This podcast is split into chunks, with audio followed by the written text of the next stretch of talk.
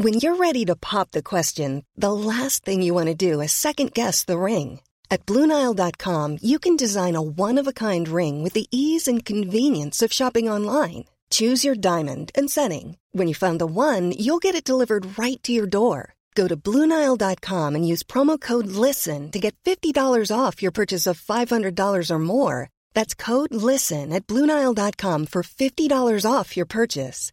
Bluenile.com code LISTEN. I'm Sandra, and I'm just the professional your small business was looking for. But you didn't hire me because you didn't use LinkedIn jobs. LinkedIn has professionals you can't find anywhere else, including those who aren't actively looking for a new job but might be open to the perfect role, like me.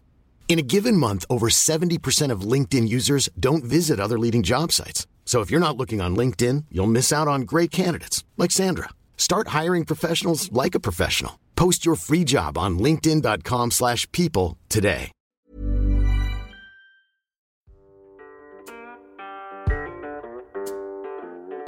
Du kommer nu att få lyssna på podden om ont. En podcast om självhjälp mot smärta och stress med mig, Björn Rodin och med mina kollegor från Kaladius Rehab. Varmt välkommen.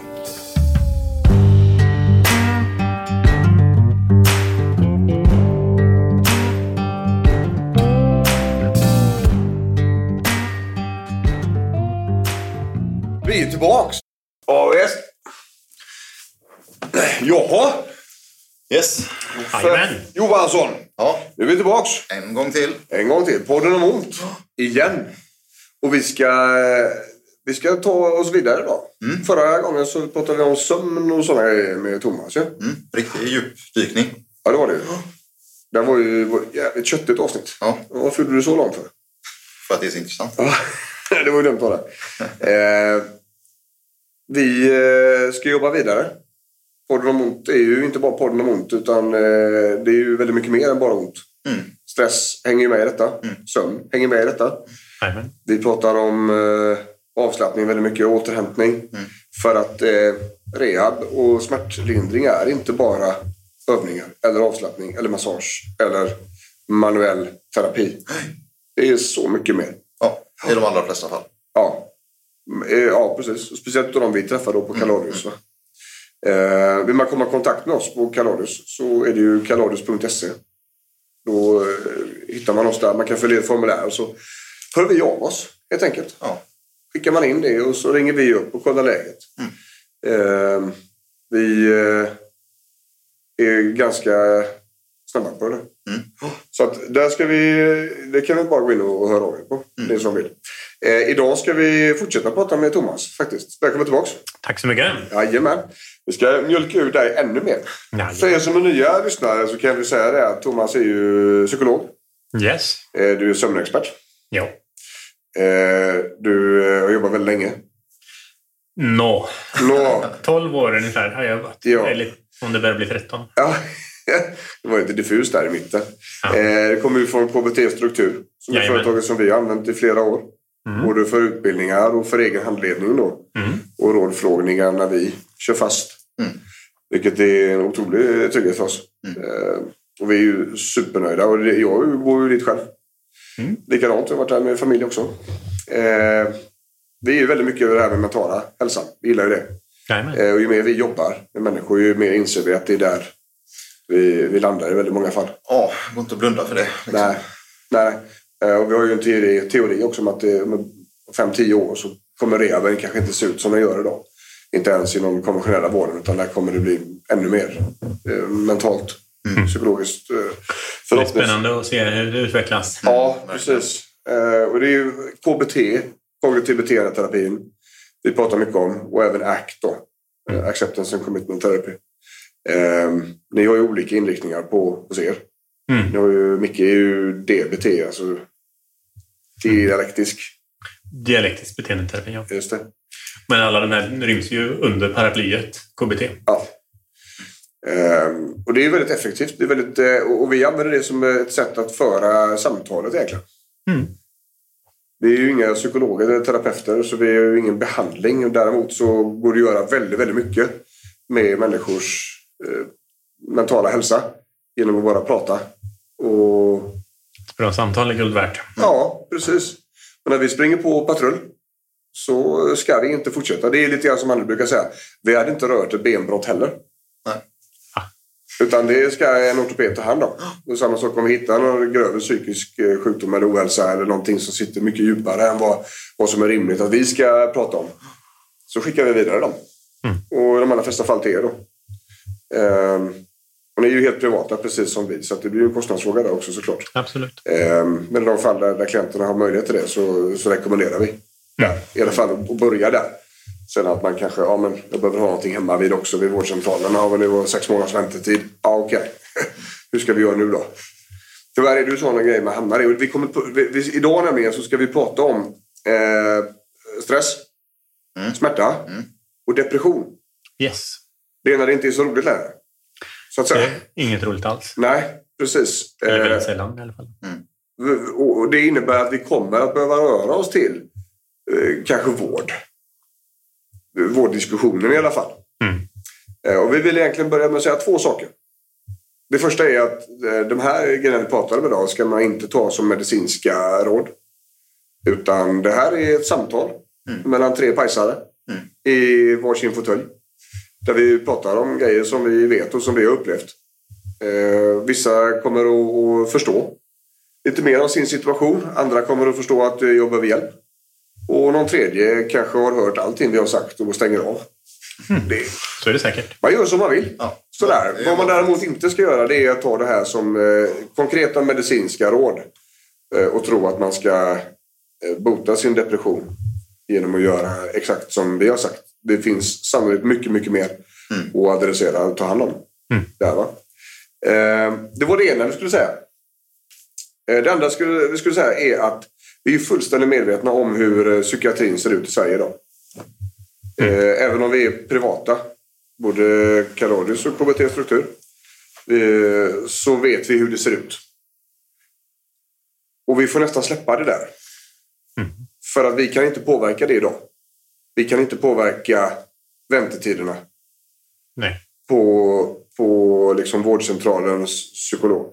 Vi kan inte påverka hur lång väntetid det är på BUP, eh, barn och ungdomspsykiatrin. Vi kan inte göra det. Eh, Utan vi ska göra så gott vi kan och, försöka förklara hur vi ser på det här. Eh, Hur vi ser på stress, smärta och depression. Kopplingen däremellan och hur vi jobbar med det och, och vad vi kan göra åt det och varför det är så viktigt att ta hand om stressen och smärtan eh, även när man inte mår bra och tycker att allting är ledsamt och sådär va. Ehm, Får jag flika in här bara? jättegärna. Även om, eh, eh, även om man är deprimerad så, ska, så är det så att de flesta som är deprimerade inte hör hemma i psykiatrin. Utan de flesta deprimerade ska till vårdcentralen och behandlas där. Eh, alternativt privat. Ja. Men eh, att söka till vårdcentralen i första hand är rådet om man känner att man är deprimerad och eh, är en av de som inte ska ta våra råd och diskussioner idag som medicinsk hjälp utan faktiskt behöver riktig hjälp. Ja. Och när man är deprimerad får man eh, lite motstånd då så är det väldigt lätt att ge upp. Så eh, får du ingen tid, får du ingen psykologhjälp eller får du bara medicin på eh, vårdcentralen, det kan hjälpa det också. Men eh, ta gärna hjälp av en vän som kan hjälpa dig att ligga på lite grann, tjata, vara besvärlig om du inte får den, den vård som du behöver. Ja. Kolla om det är läge att byta vårdcentral eller prova internetbehandling eller Ja. någon annan form av självhjälp eller assisterad självhjälp. Ja. Det finns många vägar. Och vi kommer in på de vägarna eh, så småningom, tänker jag. Men vi, vi brukar ju alltid börja med att, att försöka reda ut vad som är vad. När vi har ett nytt gött ämne och sådär. Eh, och då, då pratar vi om... Eh, eh, idag ska det handla om depression. Då. Så är det. Vad, vad säger vi om det, Thomas? Nu blir det världens största fråga. Det kan direkt. Vad är depression? Ja, det var ett intressant att innan vi satte igång inspelningen så sa Thomas det att, eh, jo bara så ni vet ni killar nu att eh, sömn och grejer som var så avancerat när vi satt här. Det där är det enkla. Depression är betydligt mer komplicerat. Eh, vilket vi, och vi älskar ju det. Så vi börjar där. Ja, vi börjar där. Tratten är bred i början. Eller? Ja, lär oss allt vi kan. Depression. eh, Det blir tjötigt nu men det är ju sånt som alla vet vad det är tills man ska berätta vad det är för något. Just det.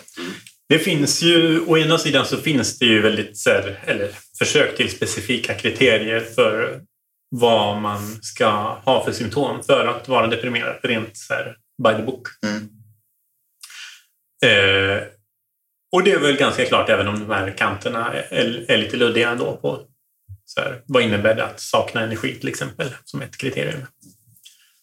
Men, men ändå ganska tydligt att man har tappat drivet, man har tappat lusten, man har tappat eh, förmågan att känna glädje. Eh, eller känna optimism som man brukade ha. Eh, och det är någonting som inte bara är tillfälligt. Man kan känna så till exempel utifrån förra avsnittet om man har sovit dåligt ett tag. Mm. Eh, man kan känna så om man har eh, varit med om en förlust, eh, blivit dumpad eller man har en anhörig som går bort eller någonting sånt. Det är fortfarande inte depression då utan det är bara en alldeles normal sorgereaktion Ja.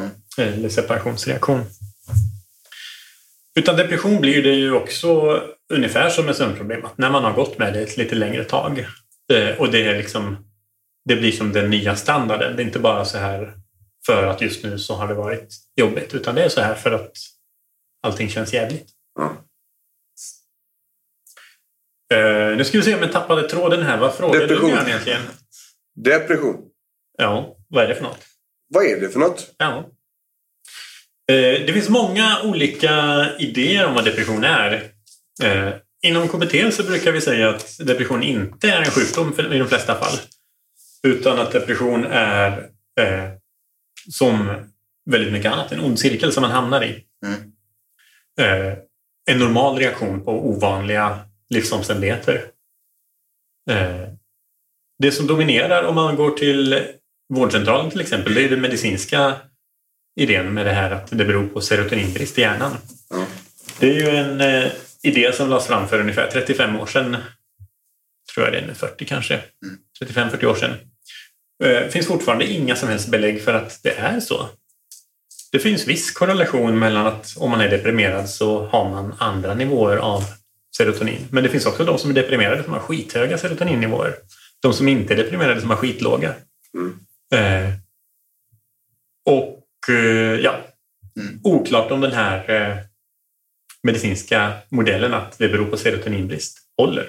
Eller om det är så att ja, det kanske finns en serotoninbrist men den orsakas av depressionen. Mm. Eh, det är inte den som orsakar depressionen.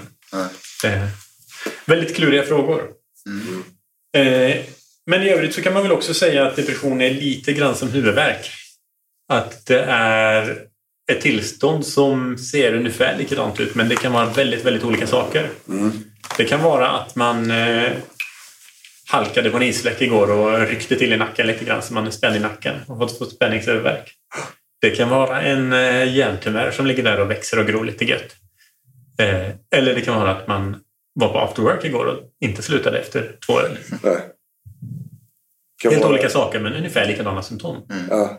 Och depression kan vara så också. Lite grann. Ibland så är det glasklart vad som orsakar depressionen. Eh, men i de flesta fall så är det lite luddigare.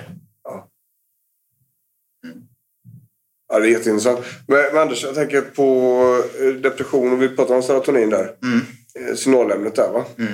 Vad, vad gör det med smärta? Det är en... ehm, Det ingår i kroppens egna smärtlindring. Ehm, Alltid när vi får smärta så, så reagerar hjärnan med att, att försöka dämpa den smärtan. Och där ingår eh, bland annat endorfiner och, och serotonin som eh, signalämnen som, som påverkar den här processen. Eh, har man låga serotoninnivåer bland annat då, så, så kan smärtlindringen bli sämre. Mm. Sen behöver ju det som Thomas säger inte ha samband med depression eller inte men eh, där har vi en av serotoninets roller då Ja, just det. i den e- kroppsegna smärtlindringen. Ja. Och, och då blir det alltså, per definition blir det en sämre egen smärtlindring Mm. när man är deprimerad. Mm. Det är ett balanssystem mellan eh, smärt, eller signaler in till hjärnan som tolka- tolkas som smärta och signaler ut från hjärnan eh, med hjälp av till exempel hormoner eh, för att skruva ner den där volymkontrollen som skriker på uppmärksamhet. Ja, det där är jätteintressant. Mm. Det, det, det är väldigt vanligt, eller inte väldigt vanligt, det, det förekommer. Fast, utan att vi träffar ganska vanligt att man får psykofarmaka som eh, smärtlindring. Absolut. För att det finns en, dels så finns det en hög så kallad samsjukhet. Då. Mhm. Att det är vanligt att man blir deprimerad för att man har ont. Men att det påverkar också smärtbilden. Mm.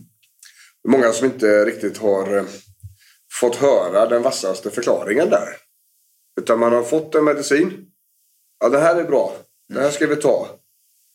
Och så åker man hem och så kör man fast.se. Och där ser man att det är psykofarmaka. Mm. Och då blir jag, varför, varför har jag fått det här? Jag är inte deprimerad. Då finns det ju varianter som handlar om just eh, modulera serotoninnivån. Att eh, ja, förbättra eller eh, höja halterna och därmed få en smärtlindring. Det är ju mekanismen bakom den sortens läkemedel. Då. Mm. Depression eller inte, så att säga. Mm. Ja, Mm. det, det är väldigt vanligt att man blir ledsen och nedstämd när man har de här problemen. Som vi jobbar med. Ja, det är väl en mänsklig reaktion känns det som. Ja. Eh, Ska, det, ska dock sägas det att, att de som kommer hit, alltså det är ju inte alls lika många som är kliniskt deprimerade, så, eller det vet ju inte vi, men, men eh, deprimerade och nedstämda. Snarare än oroliga, stressade och forcerade. Och gasa tills det rasar liksom. nej.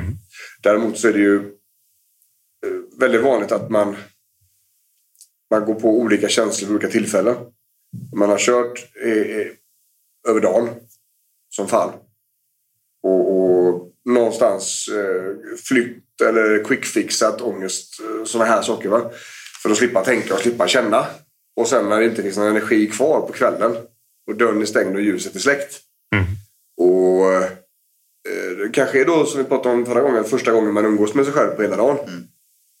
Då finns det inga filter kvar. Det finns ingen, ingen flykt kvar att göra för det finns ingen energi. Och då kommer känslan med full kraft. Mm. För, för att jag, jag tänker det är, det är väldigt intressant just med nedstämdhets eh, triaden. Vi pratar ju om eh, oro, stress, rädsla. Och så kopplar vi det till eh, eh, flyktbeteende som i sin tur kopplar vi till tänk om och katastroftankar. Då. Men nedstämdhetstriaden där är det ju mer passivitet som blir. Absolut. Och eh, även tankar som att det är ändå ingen idé. Mm. Tankarna då. Vilket kanske kan hänga ihop med att, vi, eh, att, att man inte söker sig hit, som du var inne på innan Thomas. Att man kanske saknar riktigt den här initiativförmågan eller framtidsutsikten tycker man. Ja. Det kan absolut vara en eh, viktig del av förklaringen. Ja. Att det, de som är riktigt deprimerade, de har väldigt svårt att ha den här drivkraften. De kanske kollar på er hemsida, Mm. tycker ni verkar duktiga killar och tjejer. Eh, tänker att de ska ringa snart. Mm. Ja. Eh, och så går veckan. Ja. Eh, Medan de som är stressade och lite mer eh, high performance, de bara Ja. Boka bokar in det direkt. ja, i förrgår. Vill komma igår. Ja, precis. Eh, ja, men det, det är definitivt så. Mm. Och, och det är väl lite grann därför eh, när, när vi jobbar med eh, just då, och den här självhjälpen som vi gör ut filmer och podden i allra högsta grad då. Mm. Men även eh, artiklar och sånt där. Då är det ju de vi önskar hjälpa. Det är de som inte kan ta sig hit eller orkar eller förmår sig. Utan som ändå vill kunna ta del av våra, våra erfarenheter och kunskaper. Då. Mm. Så vi vet att det finns mycket. Vi får en del eh, frågor och ska vi säga, avstämningar på Facebook. Där vi ser det att, ja okej. Här är det inte bara roligt i det här livet. Eh, och det är väldigt svårt att vända online. Absolut. Ehm, hur, hur funkar det? Alltså vi pratade i avsnitt ett där om att eh, det finns en hel del sådana här online-grejer med KBT nu och självhjälps... Mm. Så. Mm. Och vad jag förstår så forskningen visar att det är faktiskt relativt effektivt och Mm. kostnadseffektivt Mm. eh, att göra det online. Det går Absolut. ganska bra själv. Liksom. Ja, Självhjälpsböcker pratar vi om och sådär. absolut. Hur funkar det med depressionsgrejerna? Är det för komplext eller hur tänker du? Nej, det finns eh, ganska gott stöd eh, forskningsmässigt för att eh, depressionsbehandling via internet går rätt så bra också. Det är ju lite grann, ska man säga också generellt, det är ju lite grann som en självhjälpsbok. Fast man har, brukar ha en eh, Skype eller telefonintervju med en psykolog eller psykiater i början av behandlingen och i slutet av behandlingen. Plus däremellan kort feedback vid behov varje vecka. Mm. på hemuppgifter och så vidare. Plus att man har möjlighet till lite kortare avstämningar när man kör i diket och så vidare. Via antingen återigen Skype eller, eller mail. Ja, just det. Eh, så det är lite som en, en självhjälpsbok fast med ändå lite draghjälp. Ja. Eh, för det är den stora utmaningen när det gäller självhjälp och depression. Att eh, Passiviteten. drivkraften fattas. eh, Ja.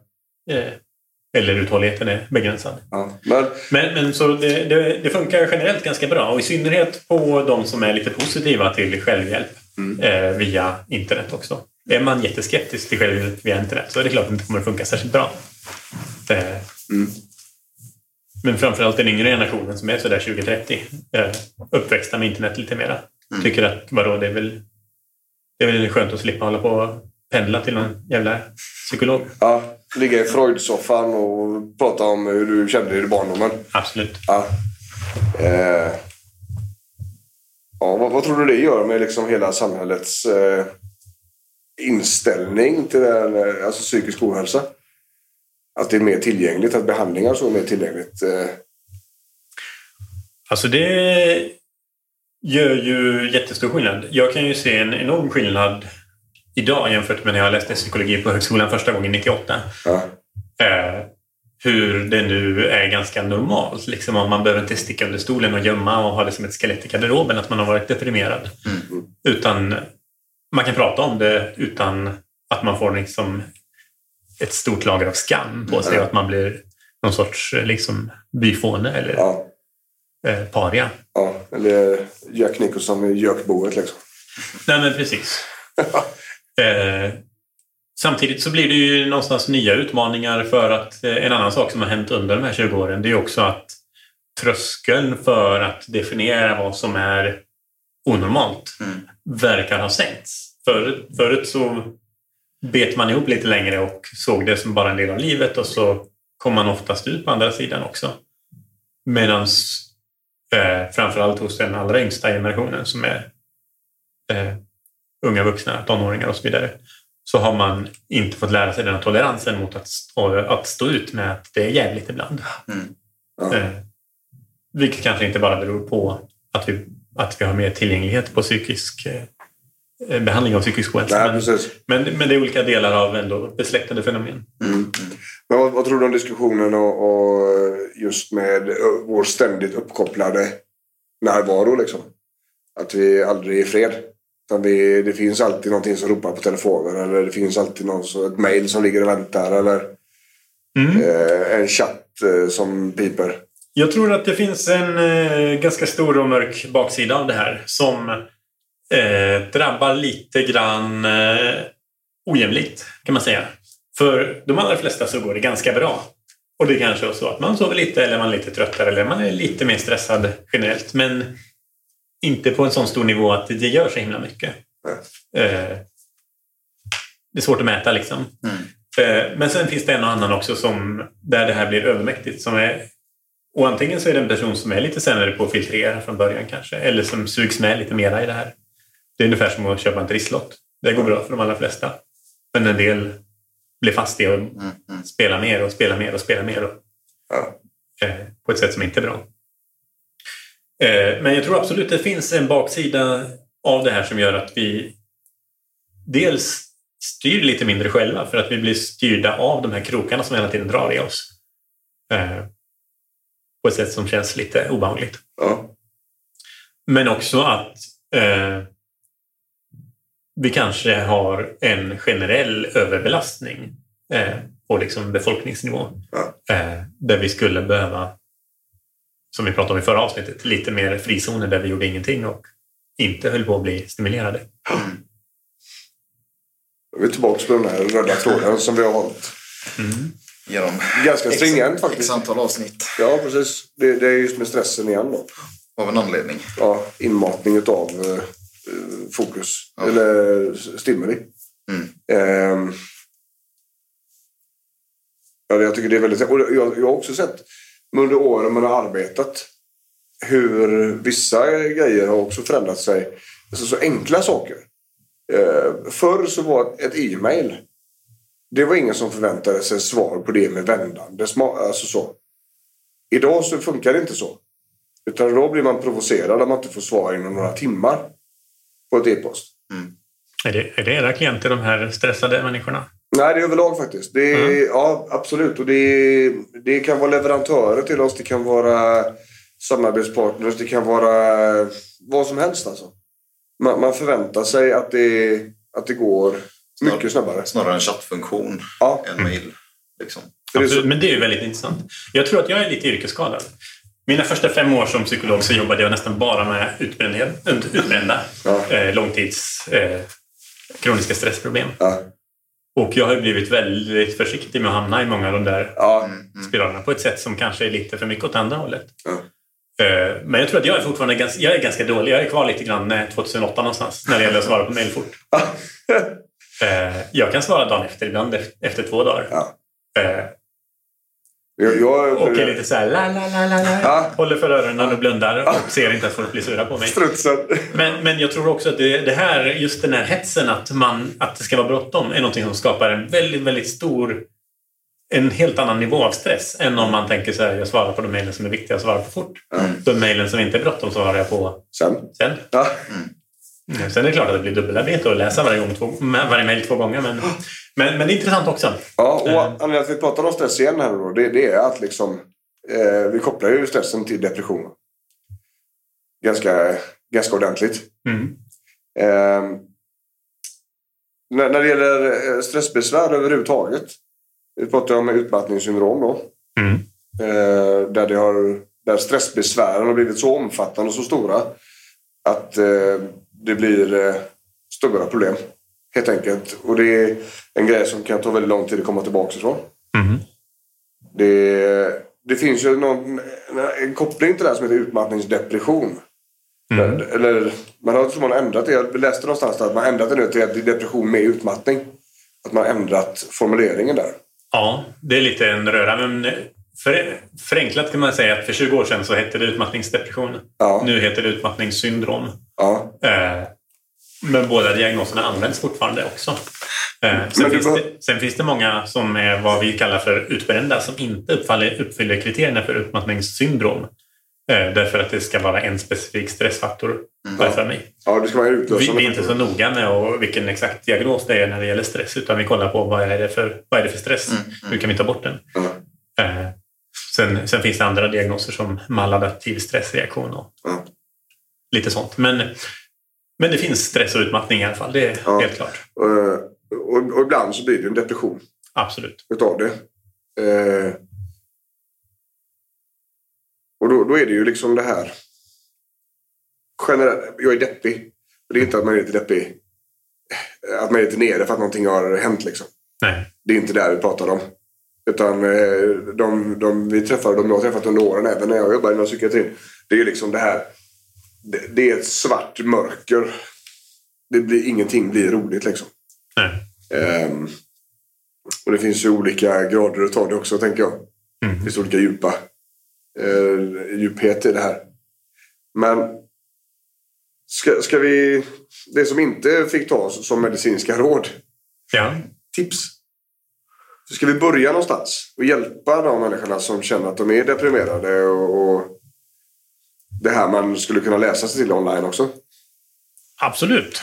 Eller ska vi ta och hjälpa alla människor, även de som inte ännu känner att de är deprimerade? Ja, det hade varit en- bli det någon Det hade ju varit liv. ännu bättre alltså. Mm. Ta så många du bara kan. För jag tänker att det finns en massa råd när det gäller depression som, som också samtidigt är allmänna råd till vem som helst. Så här kan du leva för att må bra. Till exempel motionera. Mm. Eh, jättebra effekt mot depression. Eh, och det har det ju för folk som inte är deprimerade också. Ja. Eh, Men det är så ungefär som om man skulle säga så här, ska vi, ska vi vänta tills folk får diabetes typ 2 innan vi säger åt dem att börja träna och gå ner i vikt? Ja. Sluta äta socker? Eller ska vi säga till alla att träna och hålla igen lite på sockret? Så slipper du. Så slipper du få diabetes. Ja. Eh, och oavsett om du får diabetes eller inte så kommer du må bättre. Ja. Eh, och så kan det vara med depression också. Och jag tänker att de råden som jag kommer säga idag kommer ibland att vara redan uppfyllda och självklara. Precis som en del cyklar till jobbet och får sin motion eller bara tränar ett par gånger i veckan och tycker det är gött. Eh, och tänker inte på det så mycket. Eh, och en del av de- här som jag säger idag kommer att vara sådana också. Men för en del så kommer det vara nyheter och någonting som man kan behöva jobba med för att få in som en rutin som blir någon sorts skyddsnät för att bli deprimerad. Mm. Sen kan man inte skydda sig helt. Det är inget hundraprocentigt vaccin. Nej, nej. Eh, Men genom att leva på ett sätt som gör att man mår bra varje dag eh, så är sannolikheten mycket mindre att man blir deprimerad än om man mår so-so från början och ligger på gränsen. Just det. Och jag, jag tänker också en grej som är viktig att prata om. Det är att alla känslor fyller ett syfte. Mm. Och nedstämdhet då, som kanske är depressionens största. Eh, det fyller också ett syfte. Man blir passiv. Mm. Och, och liksom sådär. Vad skulle du säga eh, är, är nedstämdhetens största syfte? Att stress och oro och sånt är beredskapen. Det, är ju, det, det har vi pratat om miljon gånger på podden. Men att vara nedstämd, hur kan det vara viktigt för människan? Mm. Vi brukar ju tycka om ibland att sitta och fantisera om eh, vad olika grejer har fått för, haft för funktion i, under revolutionen. Eh, framför allt. Eh, och jag tänker att framför allt så har det fyllt en funktion genom årmiljonerna. Inte så att det måste fylla en funktion nu. Eh, och det finns lite olika teorier. Inte lika glasklart när det gäller nedstämdhet tror jag som en del andra känslor. Eh, det är lättare att förstå hur man, varför man blir arg när någon slår en på truten till exempel. Eh, det behövde man bli för en miljon år sedan för att överleva. Men när det gäller nedstämdhet så finns det flera idéer om vad det fyller för funktion också. Och en är ju att om man, om man är ledsen och gråter så kommer människor i ens omgivning förhoppningsvis att komma och lägga en klapp på axeln och säga hur är det? Eh, Det är ett sätt att bjuda in till omhändertagande. Eh, Sen finns det andra idéer också om att man, att man någonstans behöver vara för sig själv. Det finns också en tendens att dra sig undan när man är nedstämd. Eh, hos en del. Det finns också olika mönster. En del söker kontakt, andra söker ensamhet. Eh, och det finns idéer om att det har att göra med att man ska sortera liksom, och bearbeta och processa lite grann det som har varit. Eh,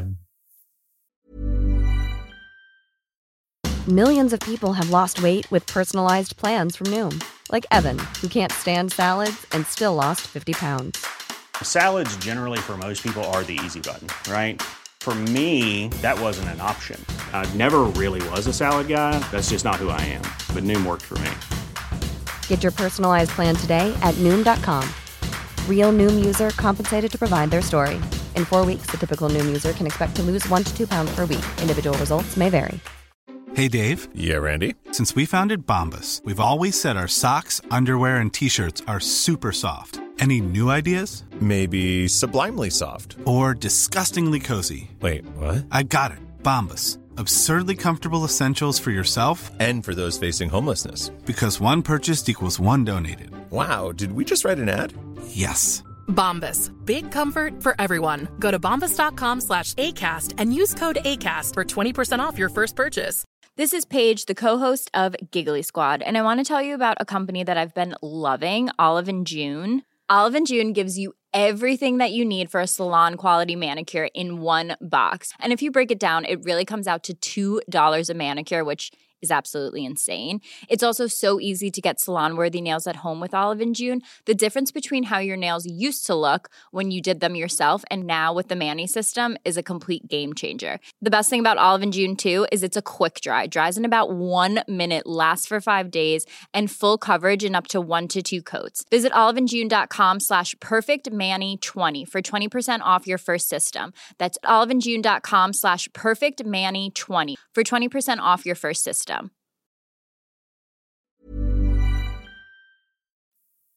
Som någon sorts eh, del av en ny start.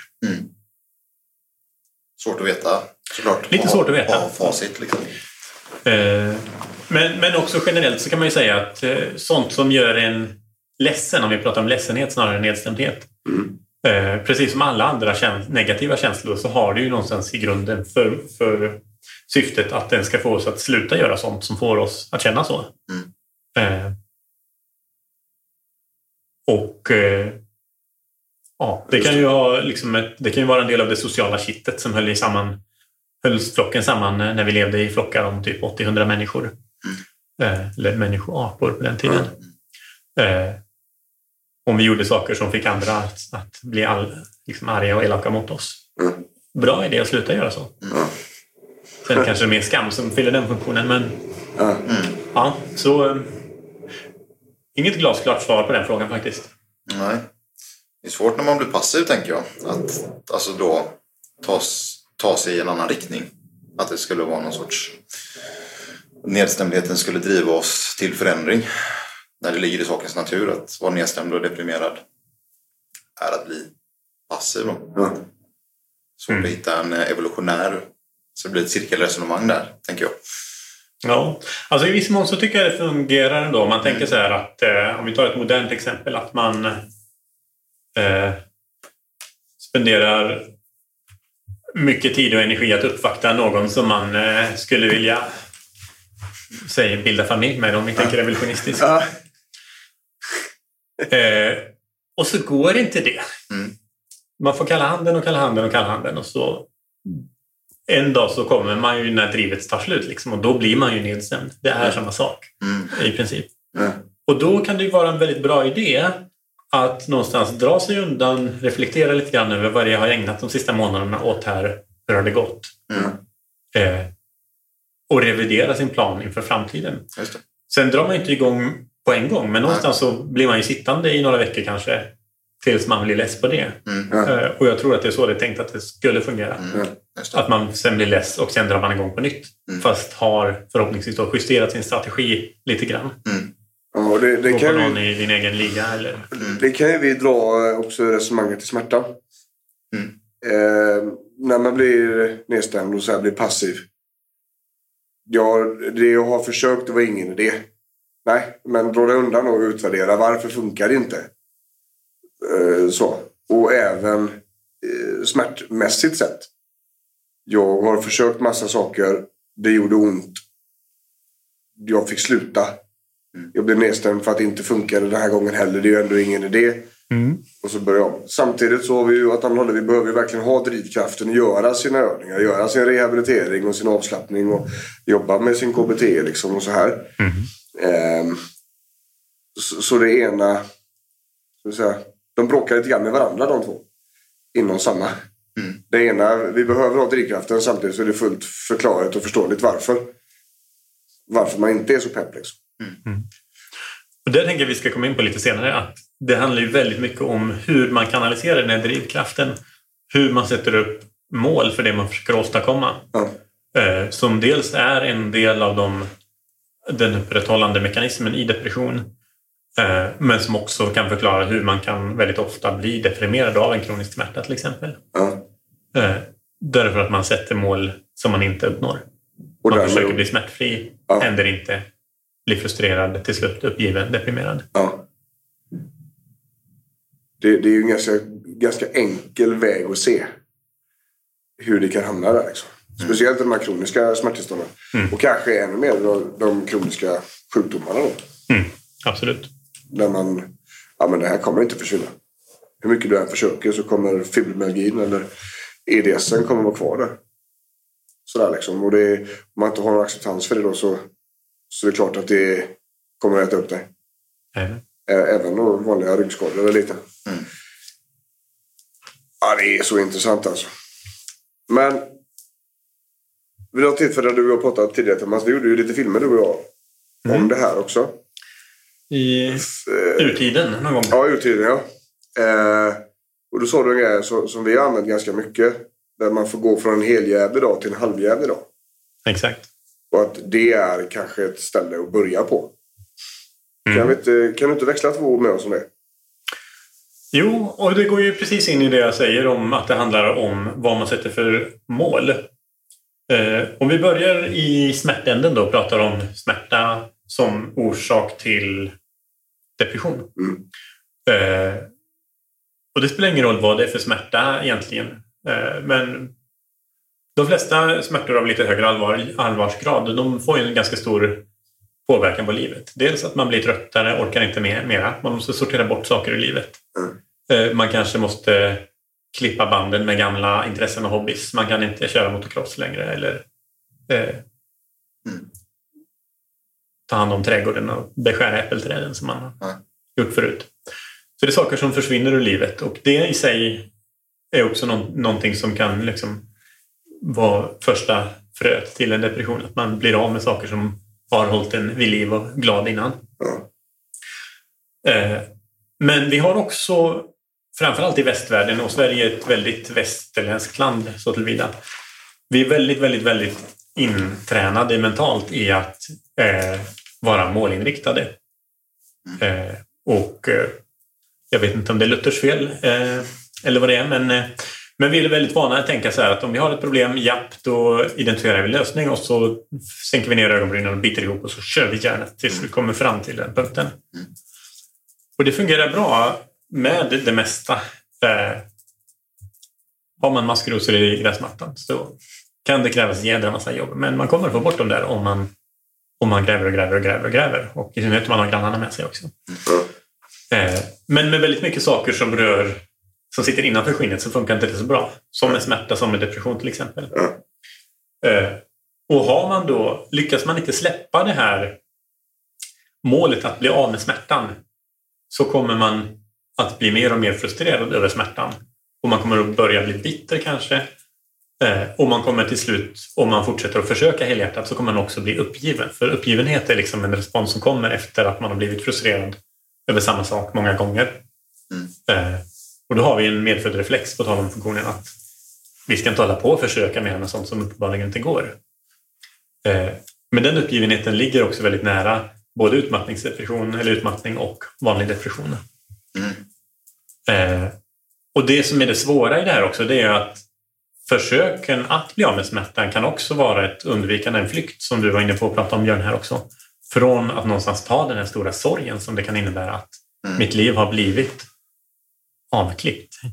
Eller det är en del av mitt liv som har försvunnit. En del av mina möjligheter som jag hade förut, saker jag kunde göra förut, som jag blir av med. Och det kan behövas ett aktivt steg att gå in och möta den sorgen för att också kunna sluta försöka bli av med smärtan. Jag, tänker så här. Eh, när det gäller att bli av med saker. Det, det finns ju... Man skulle kunna tänka sig också att man... man eh, klart att möta sorgen är en sak. Men att förändra. Att man inte släpper sakerna helt och hållet. Men gör en förändring att man fortfarande har närvaro. Till exempel. Absolut. Eh, och det har jag jobbat med idrottare i många, många år. Eh, speciellt när jag har tränat eh, elitidrottare på EM, VM och sådär som kanske har skadat sig och så vidare. Där, ja, det finns inte kvar. De kan inte eh, tävla på VM i thaiboxning igen. Nej. Nej. Men du kan ju vara tränare. Du kan ju vara i lokalen och hjälpa andra fram nu. Eh, och då, då, då tar de inte bort tugget nere på klubben. Absolut. De tar inte bort känslan av att gå in i lokalen. De tar inte bort... Alltså de har kvar ganska mycket men bara den här sista egna prestationen, den finns inte kvar. Nej, men de får behålla hela det sociala sammanhanget och exakt. sitt intresse för den här idrotten. Och precis samma sak vid sjukskrivningar och arbete. De allra flesta, när de är sjukskrivna så går de ju hem. Och så är man hemma tills man inte är sjukskriven längre och så åker man tillbaks. Men då tappar man ju arbetskompisarnas kontakt om man inte har social umgås med dem vid sidan av och så vidare. Och så vidare. Ehm, och, och där brukar vi i de här åren, men åk ner och ta en kaffe ett par gånger i veckan. Liksom. Jättebra tips. Du, behöver inte, du ska inte jobba, det var inte det som var meningen. Men du ska inte hälsa på. För du ska tillbaks dit en dag. Du är bara där, inte just nu. Ehm, och, och det här gör jättemycket. För då slipper vi en viss del av den här sorgegrejen och nedstämdheten. Vilket då vi ser kommer att riskera att driva in klienterna i en passivitet så att de har ännu svårare att göra det vi ber dem om. Oavsett hur mycket förklaringsmodeller vi lägger på med kunskap och så vidare. De har järnkoll på vad de behöver göra. Ändå så händer det inte. För att det finns en uppgivenhet. Eh, det spelar ändå ingen roll. Eh, och, och man kanske är utmattad och man orkar inte, man har inte energi. Utan det man lägger, energi man lägger, det lägger man för tidigt på dagen och så orkar man inte på kvällen. Och sen plötsligt blir det väldigt komplext. Då. Ehm, och det, det här går ju liksom lite grann i tråd med, med resten vi pratade om. Att vi behöver göra det vi kan på de ställena vi kan göra det på. Okej, kan inte du... Eh, om du har diskbråck, du kan inte jobba, du kan inte sitta vid ditt kontor. Eh, det är så. Punkt. Det är så. Och du ska rehabilitera dig kanske två gånger om dagen. Ska du göra dina övningar. Och det är inte rimligt att du gör det på jobbet och resten av tiden behöver du vara försiktig med hur du provocerar det här. Ehm, då, då, är, då kan du inte vara där. Men du behöver inte släppa allting bara för det. Liksom. Det, det, för då det händer så mycket mer. Det blir så mycket mer att, att kämpa emot. Om vi släpper allting pff, bara så liksom. Och det är väldigt många som... Eh, klart man, man, det, är, det är lätt att bygga ett hus när man kan det också. Men det är många som inte tänker på det här. Eh, och om vi pratar någonstans om vi ska mota Olle i grind. Ja. Så är det väldigt vettigt. Om man har situationer där man... Okej, men nu kommer det bli en förändring här. Eh, det kommer att förändra sig till negativt eh, inom saker jag tycker om. Vad kan jag göra för att det ska bli lite mindre stor förändring där? Mm. Eh, Jag vet, vi pratar en del mycket om eh, identitetskriser. Mhm. Hur... Eh, om man tar bort en stor del av människan Mm. så är det bara liksom den här grundpersonligheten kvar. Mhm. Men allt annat som människan identifierar sig med Mhm. i sin identitet. Ja. Är, eh, det kan bli ett litet trauma där, liksom, eller en kris. Ja. Som man får gå igenom. Hur, hur är den kopplad till depression? Blir det samma sak? Att det blir en uppgivenhet? Att man inte vet vem man är och så glider det vidare? Eller hur, hur tänker du där? Eh, jag tänker att det mer sällan är orsaken. Att det kan säkert vara det också. Men, men att du är inne på något extremt viktigt här. Eh, när du pratar om att det som händer när man slutar gå till jobbet till exempel. Eller när man slutar och man eh, jag vet inte, bryter knät och inte kan hålla på med sin sport längre. Är att om man slutar med alltihopa då så förlorar man inte bara sin identitet som soon to be världsmästare. Utan man förlorar också det som man har byggt upp hela tillvaron till hela vardagen på. Vardagen har handlat om att åtta gånger i veckan går jag på gymmet eller går och tränar min idrott.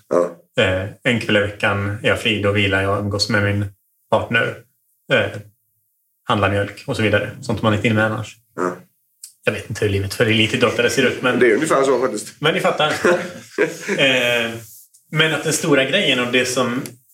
Det är, så, det är väldigt få som blir deprimerade som, eh, som bara liksom, eh, slutar med den här enskilda delen men fortsätter med resten. Utan deprimerad blir man ofta när saker händer i livet som rycker upp ens vanor och rutiner med rötterna. Och det kan dels vara negativa saker som att man blir av med jobbet, man eh, slutar med sin idrott eller någonting sånt. Men det kan också vara positiva saker ibland som att man, man gifter sig, man köper hus, eh, man får barn. Men som också bara helt totalt kullkastar ens tidigare rutiner. För det är inte samma sak att vara sambo som att bo själv. Eh, även om man umgås väldigt mycket med sin partner. Så är det en väldigt stor skillnad på att bo själv. Och då behöver man någonstans se till, som du var inne på Björn, att behålla så mycket som möjligt av de sakerna som man vet att man mår bra av. Eh, Det är väldigt vanligt att man går ner sig lite grann under föräldraledigheten.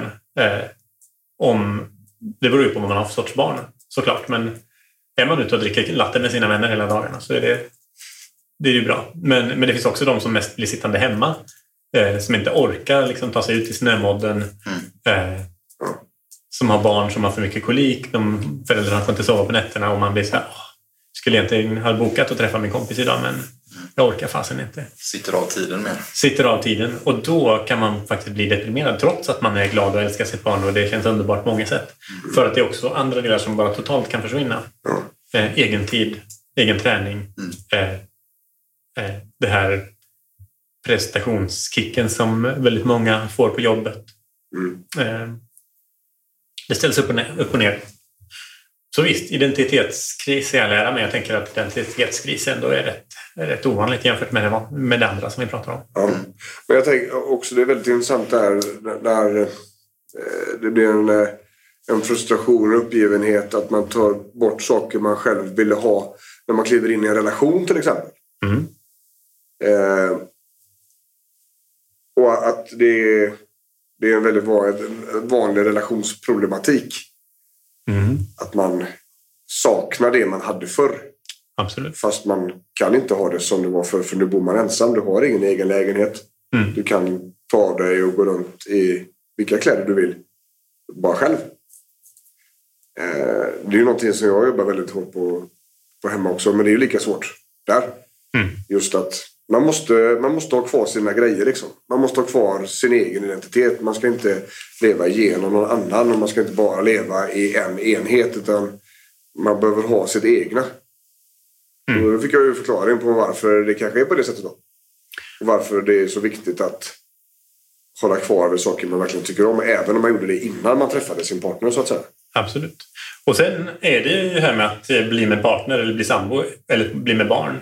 Det är lite grann som de här elitidrottarna som, som liksom får karriären avklippt av en skada. Att det kan finnas en stor sorg där och de kan inte fortsätta med det på samma sätt. Eh, och man kan inte fortsätta med väldigt många intressen och hobbys på samma sätt när man har småbarn hemma och, och så vidare. Men man kanske kan fortsätta med det på någon, någon nivå. Man kanske kan sitta och eh, vara aktiv i något forum på nätet eller ägna sig åt det en gång i månaden. Eller man får någonstans hitta anpassningen där också. Det är just den här flexibiliteten. Att hitta ett sätt att adaptera till nya omständigheter eh, men ändå behålla det som man har brunnit för. Eh, som är en, en nyckelfaktor i att inte, att inte gå ner sig. Ge och ta liksom. Vilket kanske också går igen med det här med vad är målet egentligen? Liksom? Vad, vad, är, vad är syftet med att hålla igång med, alltså ha kontakt med föreningen och inte, det kanske inte längre är att vara elitsatsande utan andra, ett annat mål med det, Mm. tänker jag. Ja, det är jätteintressant. Och Sen, sen behöver vi koppla in det här också på vår diskussion som vi hade förra, eh, förra avsnittet när vi pratade om att eh, folk har för mycket i sitt schema. Mm. Eh, och nu sitter vi och säger att de ska ha in mer i schemat, låter det som kanske. Men, men det är inte det som är grejen, utan grejen är kanske att det handlar också om att filtrera och välja. Prioritera, I, ja. I någon mån så handlar det också om att saker och ting ska inte med i schemat. Eh, jag vet, Björn, du pratade här om sistens om att du hade avinstallerat Facebook-appen, Instagram. Frigjorde väldigt mycket tid sa du? Eh, ja, Eller var det energi? energi. Eh, eller rättare sagt, det tog bort trötthet. Det tog trötthet. Så var det. För jag, jag behöver inte springa dit hela tiden. Nej. Min hjärna går inte åt det hållet utan nu kan jag vara här och nu. Yes. Och det är någonstans det som vi pratar om här också. Att när man, när man ska behålla saker i livet som man har tyckt om eh, så är det inte de här snabba kickarna. Jag ska bara in på sociala medier antagligen. Jag låter kanske som en gammal stofil nu men det finns säkert de som, eh, som får väldigt mycket ut. Och där det, där det är bra bang for buck. Liksom. Man får bra utdelning för hur mycket tid man spenderar på Instagram. Men jag tror att för de flesta så handlar det om att det finns bra sätt att använda Instagram och det finns dåliga. Där det bra sättet är att ha det tidsbegränsat, schemalagt och man bestämmer sig för att jag tycker att det är lagom att använda Instagram när jag åker buss till jobbet, när jag går buss hem från jobbet. Men jag vill inte bli sittande i några tre timmar. Eh, bara för att man sugs in i det. Ja, just det. Nu, nu tappar jag en tråd. Jag höll på att säga någonting jävligt viktigt. eh, Så är det ofta. Live my life. ja, men du, du sa Björn att det som hände var att du blev av med trötthet. Ja. Och någonstans så kommer vi tillbaka till grundfrågan här. Vad är depression? Ja. Och trötthet är depression i någon utsträckning. Det är inte så att det är lika med. Men en väldigt central del av depression är trötthet. Ja, just det. Så om man hittar saker som man blir trött av så är det också så att de ökar sannolikheten. Eller de, de, drar, de är små bäckar som fyller på depressionsådran. Just det. Sen kan man inte ta bort allihopa och det är helt okej. Men man behöver se till att man också har saker som gör en pigg. Mm. Man kan inte bara fylla dagen med ett arbete som gör en trött, eh, hemmasysslor som gör en trött, fritidsaktiviteter som gör en trött, tv-program som gör en trött. Just det. Utan eh, då gäller det att röra runt i grytan och hitta någonting som man faktiskt får lite så här, oh, det här var roligt. Eller det här var nytt. Eh, och så får man någonstans försöka hitta vad det är som just, just heter det, kickar igång just mig. Och det, det, det där var vi inne på. Vi har ett avsnitt jag tror inte du har lyssnat på det. Eh, som handlar om återhämtning. Ja. Där vi har exakt precis den inriktningen. Eh, kan inte du kolla Anders vilket avsnitt det var? Eller det kan jag göra fast jag är nog snabbare. Ja, nej, men just röra runt i grytan. Ja, men... om det, här, att det är liksom, här är inga rätt och fel utan här är det, det kan vara väldigt unikt från person till person. Och uppskattas. Det som uppskattas av dig uppskattas inte av mig och tvärtom. Och, och att återhämtning för huvudet är inte bara att sova. Nej. Absolut inte. Eh, Utan det är just det här, saker som gör dig glad. Saker som ger mental energi. Yes. Att det måste in också. Vi kan inte bara... Det är inget outtömlig eh, reaktor utav energi i själen. Utan någonting måste vi fylla på med. Och då är det som vi sa, gör roliga saker. Saker som får dig att må bra och bli glad. Mm. Eh, vad det än är för något. Eh, mår du bra och blir glad utav det så var det bra och rätt. Yes. Och då behöver du också prioritera de här aktiviteterna. Yes. Då får dammsugningen vänta. Skit, Ja. Skiter i det. Det kan vara smutsigt imorgon också. Det, det rasar antagligen ingen värld. För att det, att det sketer på golvet en dag till. Det är okej. Eh, däremot så är det inte alls säkert det är lika eh, flexibelt och lika förlåtande att inte återhämta dig. Nej. Mentalt. För då, då har du en situation imorgon som kommer ju göra det ännu svårare. Va? Ehm, det, det, det, är så, ja, det är så bra det här. Det är så intressant. Jag smäller av alltså. Men eh, om vi ska, jag skulle vilja bara knyta ihop lite säck här. Lite, inte för att det ska avsluta avsnittet, men jag tänker att jag har ändå lite sådär som hänger i luften i mitt huvud här. Uppgivenheten och frustrationen. Då är det ganska nära vad jag förstod till att det kan bli depression utav det.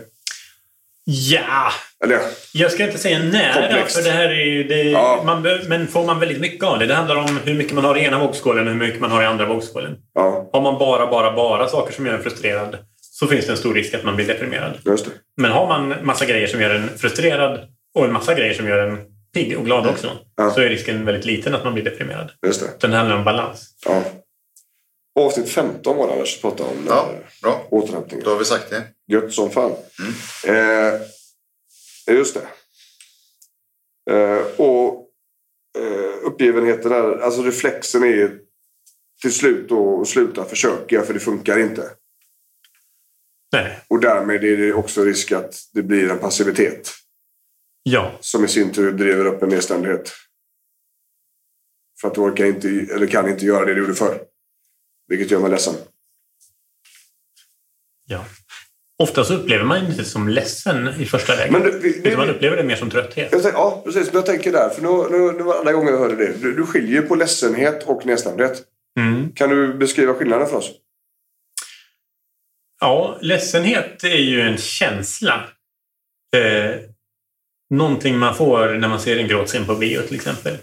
Eh, som får oss benägna att gråta just nu. Mm. Eh, och det kan vara till exempel att man ser en film, men det kan också vara ja, men väldigt typiska händelser. Eh, man blir av med någonting som man tycker om. Och det kan vara antingen en partner, det kan också vara att ens cykel blir snodd eller eh, man tappar sin telefon i gatan så den spricker i tusen bitar. Men någonting som man tycker om blir man av med. Eller man får någonting som man inte vill ha. Eh, oavsett om det är klamydia eller cancer eller Ja, eh, påhälsning av Jehovas. ja. Eh, så kan man bli ledsen över det. Du fick väl nästan bita oss i läppen där för det var så jävla roligt.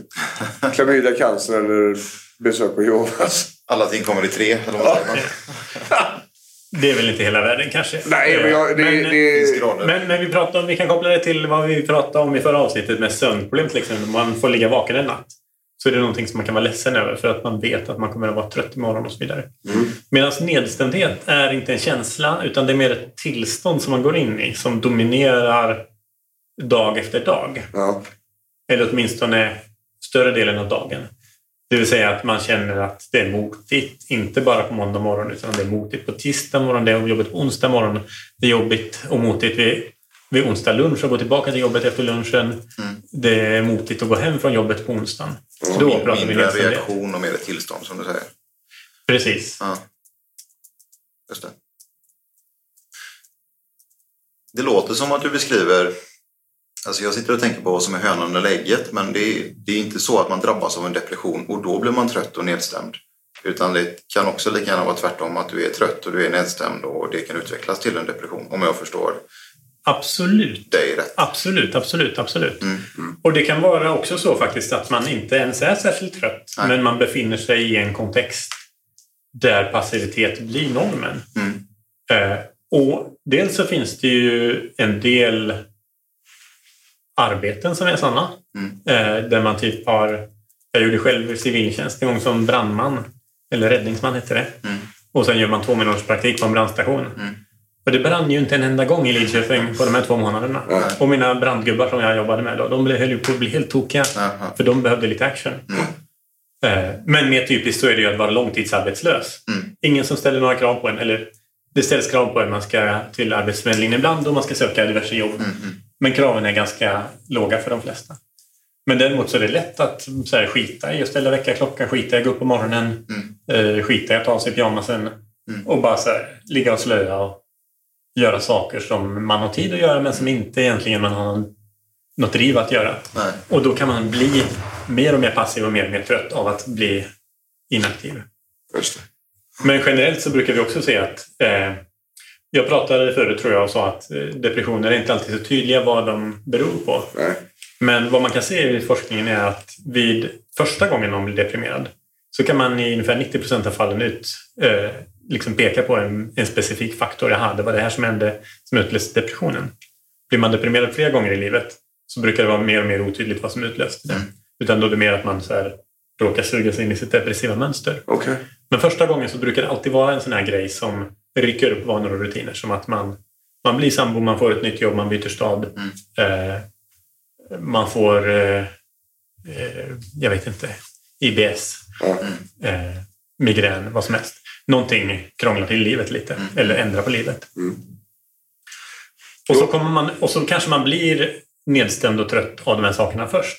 Men det är först när man börjar agera på nedstämdheten genom att dra sig undan, genom att skjuta upp saker för att man tänker att det är bättre att göra det imorgon eller nästa vecka. Just det. Som man någonstans förstärker det mönstret. För det som händer då också att man får mer och mer saker som ligger framför en. Eh, dåliga samveten, surdegar som inte blir gjorda. Eh, man får mindre roliga saker gjorda, man får mindre av de här små, små jag brukar kalla det för vardagskickar, men det är ett lite starkt ord för det är inte kickar. Utan Nej. det är bara så här vardags... Glädje. Lite, ja, inte glädje heller kanske, Nej. utan vardags... Bara så här, vardags små trevlighet. Ja. Eh, som att det känns bra efter man har varit på Ica och fyllt kylskåpet. Mm. Det känns bra när man tar hand om diskberget. Det känns lite bra, men inte är det någon kick egentligen. Nej. Men det är sådana här saker som, som nästan alltid är bättre att göra idag. Mm. Eh, för det kommer att kännas jobbigt varje gång man går förbi köket och ser diskberget. Ja, just det. Jag tänker, eh, en grej egentligen skulle jag ta innan vi avrundar Mm. för idag. Ehm, det är anhöriga. Eh, när det gäller all psykisk ohälsa, både jag har egen erfarenhet på flera olika sätt och även professionell. Samsjukheten. Hur lätt det är att falla in i partners mönster. Mm. Vad tänker du om det? Vad kan Det- jag, vad kan jag som, som partner göra om min, om min bättre hälft är deprimerad? Eller sådär, förutom att ja, kanske bistå i och, och lösa problem om det är några problem och så vidare. Men, men ska, jag, ska jag vara på något speciellt sätt eller ska jag bara vara, försöka göra mina egna grejer och vänta på att han eller hon kommer ur det? Eller hur tänker du där? Jag tänker att det är väldigt lätt till att börja med att dras med i någonting som vi lite diffust kan kalla för medberoende. Eh, Alltså att man anpassar sig efter partnerns mönster. Eh, Inte så mycket i början kanske, men efter ett tag. Eh, Men att det som antagligen är bäst är att om man försöker någonstans erbjuda sin partner draghjälp eller en spark i aset. Eh, Och när partnern säger så här, men jag orkar inte riktigt idag. Att man då lite grann säger, jag förstår att det känns som att du inte orkar. Jag tror att du orkar. Jag tycker också att det känns tråkigt, men let's do it. Eh, och att man någonstans hjälper också partnern att vara i kontakt med efteråt. Att var det inte en bra idé att vi ändå gjorde det här nu? Jo, kommer det antagligen att kännas. För det är lite som att gå ut och springa när det regnar. Känns sällan som en bra idé före. Känns alltid bra efteråt. Eh, Så att man, att man någonstans inte köper de här argumenten om att man inte orkar, att det inte känns någon idé. Att man får försöka inte bara bidra med pepp utan mest bara se till att det händer. Och det är lite grann som min tvååring som jag har hemma som ibland säger jag ska inte ha några vantar på mig. Jag ska inte ha någon overall på mig när vi ska gå ut. Och då kan man gå i fällan och hålla på och prata om varför man ska ha overall. Men tvååringen är inte mottaglig för det. Utan det enda man behöver säga är vi går inte ut förrän du har på dig overallen. Gå ut på, ta på dig overallen så får du en kram. Diverse mutor om man vill fläska på med sånt. Men, men man behöver stå fast vid att det är det här som kommer att hända. Jag vill att det här kommer att hända. Häng med på det här. Och inte fastna i någon sorts diskussion om varför. Om sånt här. Ja, det är väldigt lätt att gå den vägen med barn. Känner jag. Eftersom man ska vara bästa, bästa Och med partners som inte mår bra. Ja, faktiskt. Eh, ja, det är helt fantastiskt intressant. Eh, ska vi försöka dra ihop den här säcken, Anders? Ja. Det...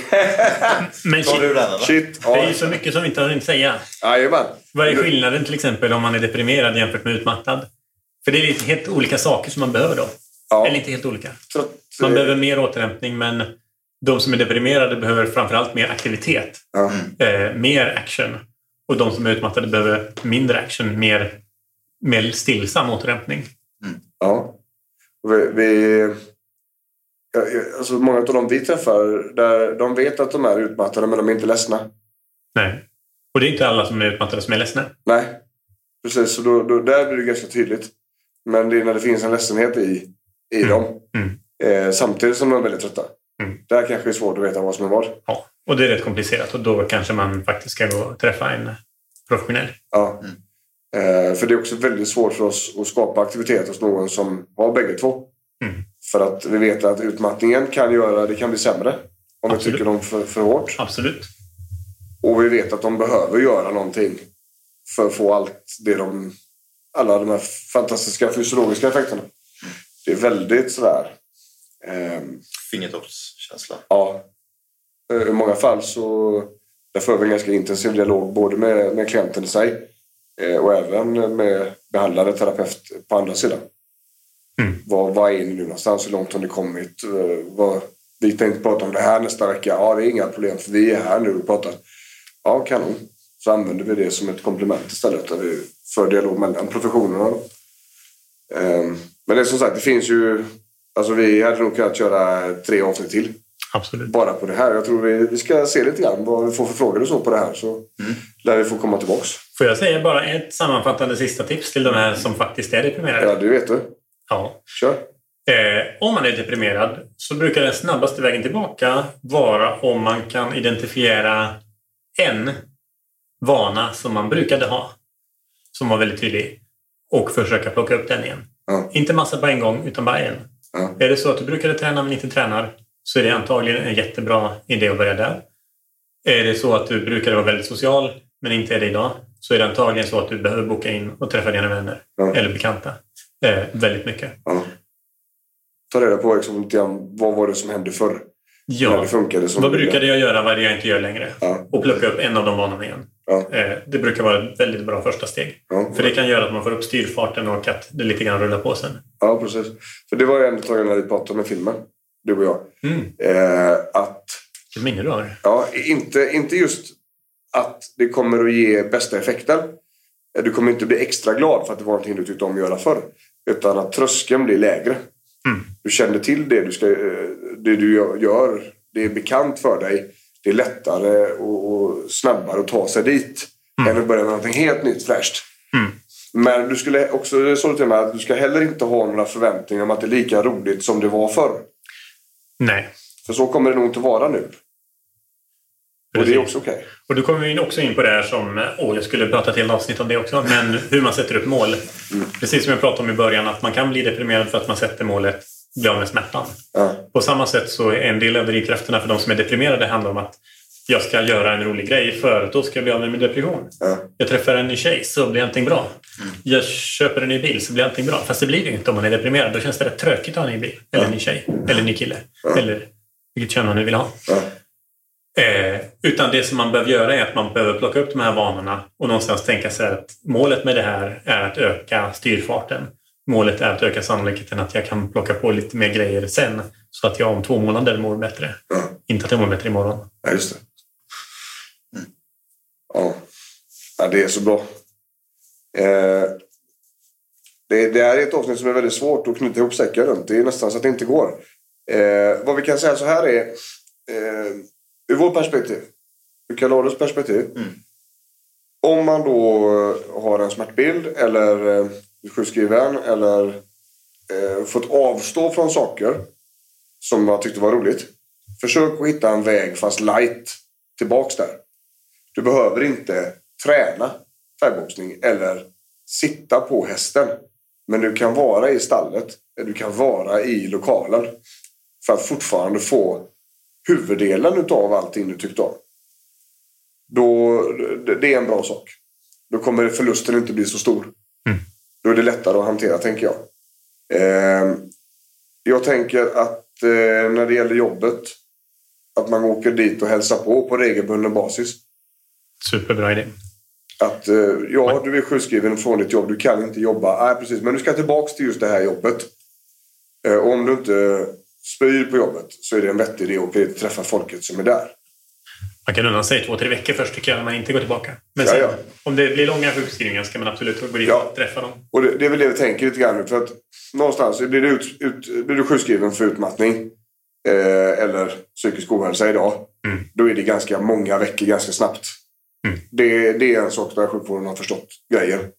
Nu är det inte två, 14 dagar längre. Utan eh, får du utmattning så är det en månad, pang. Eh, så. Sedan får man också se det individuellt såklart. Gå tillbaka till ett jobb som har gjort dig utmattad och hälsa på kanske inte är smartaste lösningar. Det finns ju såklart avsteg ifrån detta här. Va? Eh, vi sa en grej som är väldigt intressant och som jag tänker att vi ska ha som den, den sista kom ihåg-grejen.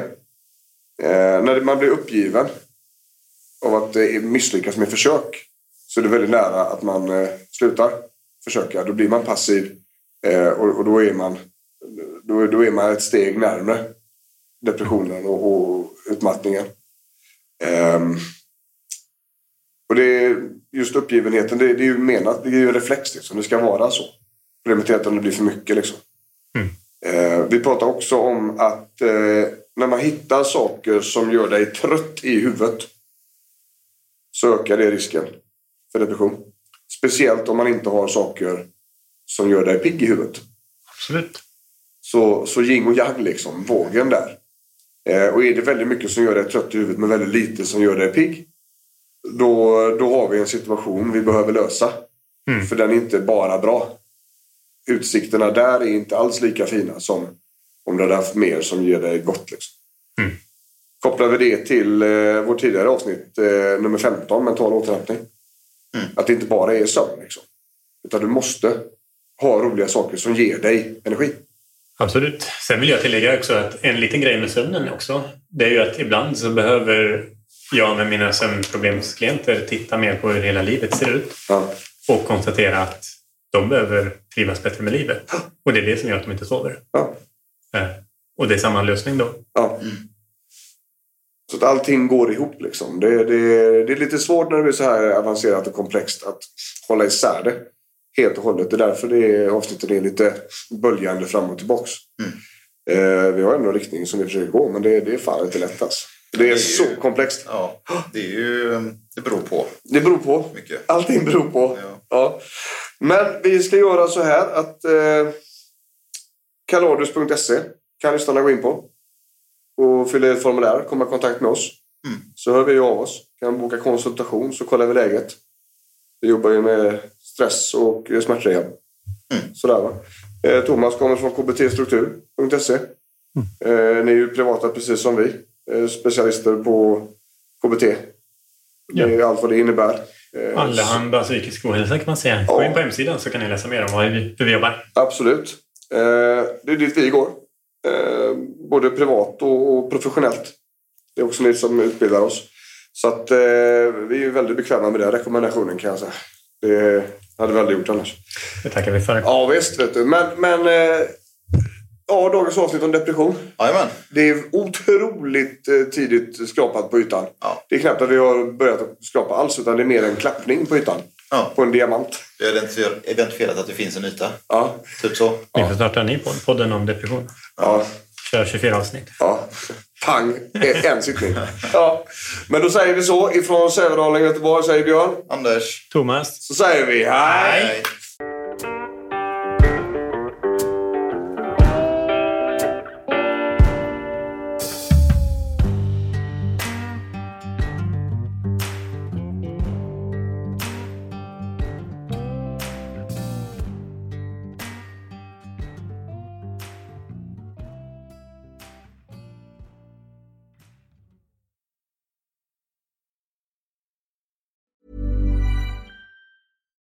Here's a cool fact a crocodile can't stick out its tongue. Another cool fact you can get short term health insurance for a month or just under a year in some states. United Healthcare short term insurance plans are designed for people who are between jobs, coming off their parents' plan, or turning a side hustle into a full time gig.